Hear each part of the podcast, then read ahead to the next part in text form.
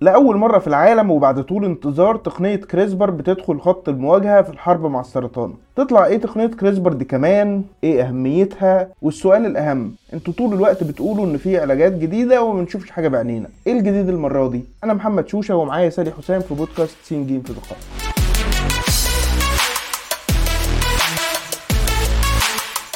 في الأول كده يا سالي خلينا نبسط الموضوع للي بيسمعنا ومش عارف القصة. إيه هي تقنية كريسبر أصلا؟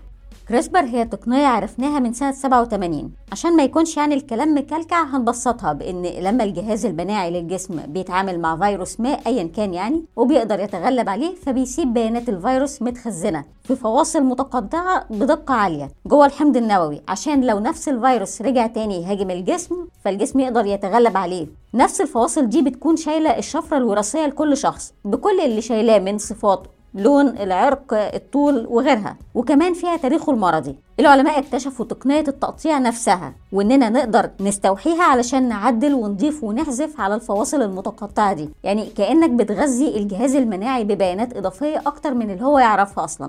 والأكتر من كده قدروا كمان يحذفوا الصفات غير المرغوب فيها من الجسم من الجسم. زي مثلا مسببات الأمراض مع إمكانية اضافه الصفات المرغوب فيها. إحنا كده هنا بنتكلم بشكل بلدي وبشرح مبسط. لو عايز تعرف الموضوع بشكل أدق وإزاي اكتشفناه وتفاصيل كتيرة عنه هنسيب لكم ال link في ال description. طيب إحنا كده بنتكلم عن تقنية بتستخدم في التعديل حذف إضافة والتخزين. إيه علاقة كل ده بعلاج السرطان؟ النظام المناعي أصلا عند البشر في حاجة اسمها الخلايا التائية دي المفروض إنها بتحارب المرض. لكن الباحثين اكتشفوا إن بعد فترة من الإصابة بمرض السرطان الخلايا السرطانية بتبدأ تتطور عشان تعرف تهرب من الخلايا التائية دي. السرطان ببساطة بيخدع الجهاز المناعي وبيظهر الخلايا بتاعته وكأنها خلايا سليمة وجزء من الجسم. ساعات كمان الخلايا السرطانية بتفرز إشارات كيماوية عشان تشوش على عمل الخلايا التائية فيبقى من الصعب تحديدها وبالتالي يكون تعامل الجهاز المناعي معاها شبه مستحيل. تقنية كريسبر بقى زي ما قلنا ممكن تعدل على الخلايا بالحذف والإضافة فهنا بيجي دورها عشان تعيد تعريف الخلايا التائية بالفروق بين الخلايا السليمة والخلايا السرطانية. ببساطة كده كأننا بنلعب استغماية فجه حد قالك على فكرة زميلك مستخبي في المكان الفلاني. فكده الخلايا التائية هترجع تاني تتعرف على الخلايا السرطانية وتلعب دور أكبر في مقاومة السرطان. ثاني أصل هما يعني برضو الناس عندها معذورة في النقطة دي إن هو كل شوية يطلع أخبار جديدة إن في تقنية كذا وفي علاج كذا وفي الآخر ما فيش فايدة ما نشوفش حاجة بعينينا إيه المفروض يخلينا نركز مع تقنية كريسبر بالذات؟ مبدئيا كده في مشكلات كبيرة في علاجات السرطان. إننا بنبص للسرطان باعتباره نوع واحد أو إن العلاج اللي هينفع مع شخص هينفع مع غيره. ده مش صحيح. تقنية كريسبر هنا بتبقى معمولة علشان القصة دي بالذات إنها تعمل علاج بالتفصيل لكل مريض لوحده والعلاج يناسب لكل حالة لوحدها ويركز على طريقة تساعد بيها المريض ده تحديدا السبب في كده إن البروتينات الموجودة على سطح الخلية السرطانية عند مريض بيبقى مختلف تماما عن عن البروتينات الموجودة على سطح الخلايا السرطانية عند مريض تاني يعني كده أنت بتقولي وكأن يعني العلماء هيسيبوا اللي وراهم واللي قدامهم ويجوا عند.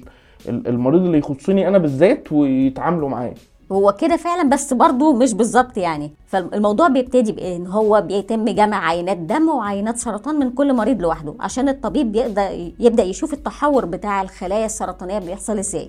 بعد كده بيشوف الخلايا التائيه وبيقدر يشوف المستقبلات بتاعة الخلايا اللي المفروض تتعرف على التحورات السرطانية دي. فيشيلوا الجين اللي هو مش شغال ويركبوا الجين اللي هو شغال ويقدر يتعامل مع السرطان بعد كده. بعد كده بيحقنوا بيها المريض تاني. فكأنك بتقول للجسم يعني أديك يا سيدي عرفت الخلايا السرطانية اتفضل بقى قوم وشوف شغلك. والموضوع لحد دلوقتي قادر يشتغل يعني بشكل فعال جدا يعني. طيب يعني كل ده حلو. المفروض إن إحنا رايحين دلوقتي لو الموضوع كامل إحنا كده بنقول إن عندنا علاج مهم في السرطان.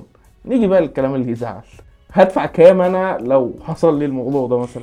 هنقول الرقم بس ما تتخضش. الموضوع ما بيتحسبش كده. في أمريكا الكلام بيدور على رقم مش أقل من نص مليون دولار للحالة الواحدة ويمكن يوصل للضعف وأكتر كمان. لكن هنا في نقط مهمة بس ناخد بالنا منها. التكاليف الفعلية لعلاج السرطان حاليا أكتر بكتير من الرقم ده مبدئيا. ثانيا الباحثين بيقولوا إن تكلفة العلاجات في فترات الدراسة والإنتاج الأولي بتكون أضخم بكتير من التكاليف في السنين الباقية. الأهم إن مفيش مريض هيدفع الرقم ده من جيبه أصلا. يعني العلاج الجديد يفترض إن هو هيقلل الضغط على أقسام الطوارئ والمستشفيات عموما فيما يخص مرضى السرطان وهيقلل تكلفة فواتير العلاج المفتوحة. وهيحسن الصحة العامة. ففي تفاصيل كتير بتدخل في تحمل التكلفة. بيكون معناها في النهاية إننا إذا وصلنا لمرحلة العلاج الواسع فالتكلفة على المريض نفسه اللي هو بيتحملها ممكن تكون أقل بكتير من التكلفة اللي بيتحملها حاليا. في انتظار تطورات جديدة كده بتكون انتهت حلقتنا النهاردة. كان معاكم محمد شوشة وسالي حسام في بودكاست سين جيم في دقائق. استنونا الحلقة الجاية من بودكاست سين جيم في دقائق.